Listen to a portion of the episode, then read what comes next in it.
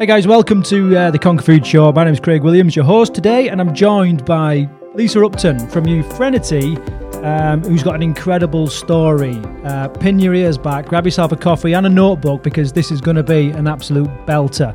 Um, so I'm not going to I'm not going to trash your your history and your story by trying to tell it myself. So it'd be great, Lisa, if you could just kick us off with a little bit of like how you how you ended up here. You know, what are the big pivotal moments in your past? And how is this going to be an inspirational story for people listening? Okay, I'll do my best. Um, so, Euphrenity was founded in 2016 now. So, it goes way back. So, when I was 14, I was diagnosed with a with a benign brain tumor, um, and I was told that they'd never be able to operate on it because it was really close to an area of my speech, speech and language.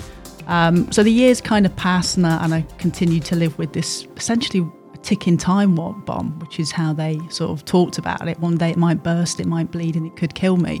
Um, and I also had to live with the epilepsy as a bit of a result of this um, tumour. Um, and then one day, a few years ago now, they said to me, "Do you know what? We think we might actually be able to get this uh, tumour out." We think. We think. we think. And I was like, "What brain surgery? No way! Like I'm all right. You know, I'm good. My life's pretty pretty okay, to be honest. Got a good job, got family. I'm I'm I'm good. Um, but I always went to sleep every night, kind of a little bit scared that I wouldn't wake up because every time I had a, sh- a, seizure, it would be in my sleep. So there was always that underlying dread, that feeling. I, I really struggled with my sleep, really bad insomnia and things like that. Um, so this picture was painted of this life without a ticking time bomb, without epilepsy, but with very, very minimal guarantees. So I saw um, I decided it was, you know, a journey I might want to embark on. Um, I saw seven surgeons, and every single one of them was like, "There's no way I'm doing that operation. You've got more to lose than you've got to gain." And, and was it just this? Sorry to jump in because I'm, I'm, enthralled, but was it the size of the tumor? Was it the location, or a combination of all those factors? So it was the location more than anything. Like I say, really close to the area of speech and language. Um, so eventually, I found a surgeon that was willing to do it. Um, I googled him and I was like, you know, googled the best brain surgeon in the in the in the world. A guy called uh, Andrew McAvoy came up, and uh, I remember going to see him really like vividly. And he said, "I said, listen, Andy, I've, I've googled you. You're the best surgeon in the world. You can get this out, right?" And he said, "I can, but it's at what cost? I can get anything out of the human brain, but you know, you are going to probably be left in a worse position than you are now." And he explained that I'd probably have to learn to talk again, read and write 50% chance of stroke, brain hemorrhage, all of those things. So it wasn't painting a particularly um, attractive picture. Um, every single person in my life said, There's no way you should do this. Your life is good. Why would you take this chance? Doesn't make any sense. Um, so, what I will say at this point is I don't know whether any of the listeners have ever had this, but I felt this overwhelming feeling that it was the right thing to do, mm, despite like it not, yeah, like an intuition. So it's just in front of your okay. mouth. That's it. Um, so yeah, this this phenomenal feeling which I call the hum, which is exactly what you said. It's intuition, and I'd never felt it before. I don't think before that before that moment, and. I remember even going into into surgery that morning, and, and my family were crying. They were really upset. Why are you doing this? Why why would you do this? But this feeling was the was my comfort and my almost like my my guide. I knew that it was the right thing to do. Mm. Was you given a percentage of of you know whether it go right, whether it go wrong, or? Um, so there was a um, 80% chance that I'd have to learn to talk again, read and write. Uh, 20, 25%, uh, sorry, 50% chance that it might get rid of the epilepsy. So, you know, half. And um, a 50% chance that as a result of that, I could potentially reduce my medication. So I was taking a lot of medication to, to control the seizures. Uh, but the overriding thing that all of the surgeons said is if you have it done, you're going to have to be wide awake. Wow. And I was like, what? Talk to me about that, how you felt when that news was delivered. I mean, was that a shock? Did you know it was coming? No, I didn't know it was. No, not at all. Um, I mean, no, not at all. And this is a question I get asked a lot. And awake brain surgery is is is just hard to articulate. I mean, I remember you know, they build you up for it. They say, okay, we're going to put you to sleep for the nasty part where we essentially drill a hole in your head and then we're going to wake you up and you're going to be surrounded by loads of people. Um, but we're going to need you to read some stories and do some mathematical equations from an iPad. So I remember that moment when I when I woke up in theatre, literally surrounded by I sent like hundreds of people, but it's probably only like 20, 30 people. Still a Uh, lot. Yeah, still a lot. And you know, when they say you're going to be awake during brain surgery, you kind of think you're going to be quite sedated, Hmm. but you are wide awake, like literally wide awake, Yeah. completely aware of everything, but just obviously not being able to move your head in any direction because it's in this clamp. It'd be interesting. I mean, we talk about our five senses and we kind of walk through that because I want to get a real good feeling for, for what it was like in that moment if you if you're up for it. But you know, Yeah. what, what could you smell? What could you feel? You know, what could you see? What could you hear? I think for the this is probably the only moment in my life I've ever had this this feeling, but I felt everything. I saw everything, felt everything, could smell everything. It was like everything was heightened, like to the next level. Um, and I still felt this overriding sort of warmth, warmth inside, for want of a better word, that this was the right thing to do. And even as they were kind of messing around with my brain, my speech would go blurry. Um, Yeah. You know, it, I would struggle Become to speak. slurred. Yeah, yeah, Yeah. become slurred. And um, I was thinking at at times, you know, shit, is this the right? Excuse me, is this the right thing to do? But still, that feeling kept me going. And you was that's- committed. yeah, I was committed at that point. Yeah, but that feeling, hundred percent, got me through it. Yeah. And was there any moment where you thought, or since have you heard that there was like complications or you know what what did it run pretty smooth? So it, yeah, I mean, it, it, it went on for ten hours, and I came out, and I felt amazing. I felt, you know, I felt euphoric. But um, shortly after that, I, I couldn't talk, so I lost the ability to talk. Um, and it was like I knew exactly what I was wanting to say. It was all in my head, but it was just coming out in a totally random order. So it took me about a year to learn to read and write again. I had to learn to read and write and speak. So I had a lot of speech therapy going on. And how old was you at this point? Um, so it was only four years ago. So Oh, I was- really? yeah, I was Yeah. like 38. Um, but again, I don't think there was ever a moment I thought, I don't think I've made the right decision. I always knew it was probably going to be a long process and it would come at a cost, but I kind of saw that it would be worth it. I, I felt that it would be worth it. No, I'm pretty sure you. it's impossible to go through that and for it not to change the, the course of your life. And how how has it changed your life? Oh God, in, in, in far too many ways to to articulate. But um, you know, I thought brain surgery that that was the moment that would change everything. But I think what's happened since then, and, and working with the hospital. So after that, they asked me to take part in a program called the Emotion Code, where effectively I gifted my brain to them. So they did a lot of tests on it to understand more about human emotions.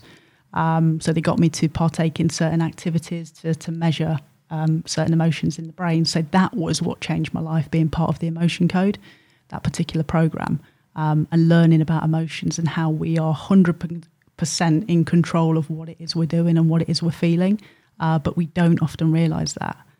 Is that regardless of the emo like anger, like you know, love, all the all the emotions? Like ultimately, you are in control. Is that the, is that the message? Yeah, yeah. I think I think sometimes it feels a lot like we're not in control, and you know it, it absolutely does. But we are in control. We're in the driving seat of that. Um, One of the, one of the things we, we we teach a lot on the Conquer Food program is that ultimately, you know, you, you're in control of your response to events. Like we can't always control the events, but you are in control, and that's a hard message for some people to accept.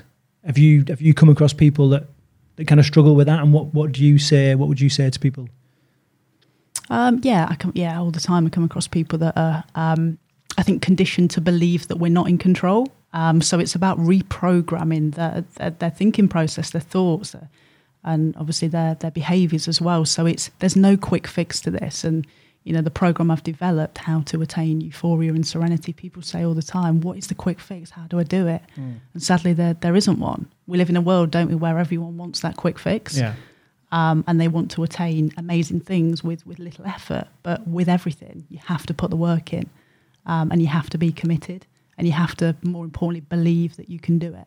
yeah. So, so that's led you to you did all that learning, all that study, and now you're delivering your own programs, your own frameworks. Uh, can you talk to me a little bit about that? Yeah. So um, as a result of, uh, as, a, as I guess the end result of the the program I took part in, the Emotion Code, I learned how to access levels of you know heightened consciousness and and reach better levels of euphoria and serenity. Probably had never experienced those those emotions before. Um, I, I took part in that program. So yeah, I, I Is there, is there anything? Can you give me an example? I know, I know this is you know we've got a short time. We're on we're on a podcast and all this kind of stuff. But I mean, that just it seems absolutely mind blowing. It seems like science fiction to me. You know, can you bring it bring it to to the ground for me? You know, Um, what? How it felt? I don't know. I mean, I, am just curious on as to like how can you heighten your. Oh, I see. Yeah, on a practical level. Yeah, yeah, How can- yeah. Okay, so um, I guess I, I go back to the three elements of euphrenity. So conscious living. So a big part of conscious living is not al- allowing our mammalian brain, our subconscious, to hold us back through fear, limiting beliefs. Just to live consciously in the moment, making decisions based on the facts that we're presented with, and not our, you know, historic behaviour patterns and what we're what we're conditioned to believe. Yeah. The second thing, being present. So I talk a lot about right hemisphere, something which emanates from your right hemisphere is the ability to be totally present. Which you know, if we are present, we we actually become more grateful as people um, and more focused. So that's that's the kind of elevation part of it. And then finally, intuition. You know, the thing that brought me here today. Um, we have within us the biggest superpower. You know, the ability to find our way and know where we're meant to be and what we're meant to be doing in this world. And that's a massive part of euphrenity. You know, stripping everything back and learning to trust ourselves and believe that we have the answer, the guide. It's one of those. Yeah, it's it's there deep inside. The great story about the the guys that got cut off in the cave. Have you heard that story where a, a- man was cut off in a cave and uh, deep underground, and there was there was no food really, but there was a lot of fish in, in the in the cave with him, and by touch alone, he would you would grab a fish and he would bite a fish and he would live off the fish and he lived there forever, whatever. Google it. I don't know, you know.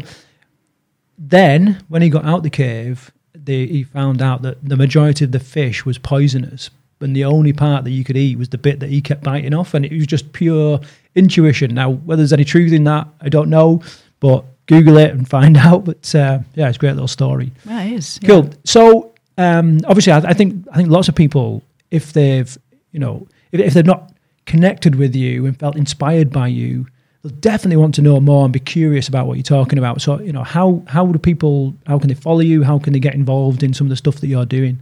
Okay, so all sort of social media platforms, Euphrenity.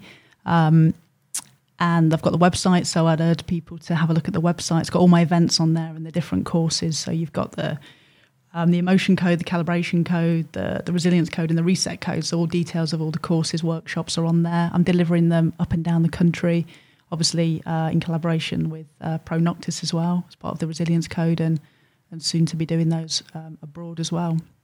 So yeah, the website I would say. Yeah, and, and for people watching this on YouTube or iTunes or whatever, I'll put some links in the uh, in the notes below so that people can get in touch with that. So, Lisa, thanks a lot for um, for sharing your story today. We're way too brief. Maybe we'll do uh, a follow up ep- episode another time, sometime. I'm definitely I'm definitely going to be there in Wales on your on your resilience code weekend, and I know Paul is really keen to get on on that. Well, so maybe we might do a little video whilst that's going on. Um, anything that I should have asked you that I didn't ask you? Um, I think it's always good for people to know how to spell euphrenity. Uh, All right. it will be in the dictionary one day. We're working with the Collins and Oxford Dictionary at the moment. It's on standby. It's about usage, apparently, to get a word in the dictionary. So I would say to all your listeners, Use it. um, use it, hashtag it. Uh, euphrenity, it's E U P H R E N I T Y. Yeah, you won't be reading your screen by any chance. would you? Brilliant, Lisa. No, thanks a lot. It's been a, an amazing uh, chat to you. We're, we're heading up to boot camp now to having a, an extended, um, what extended audience with Lisa and, and learn more about her uh, her journey. And I'm really excited about that. So thanks again. Take Thank care. you.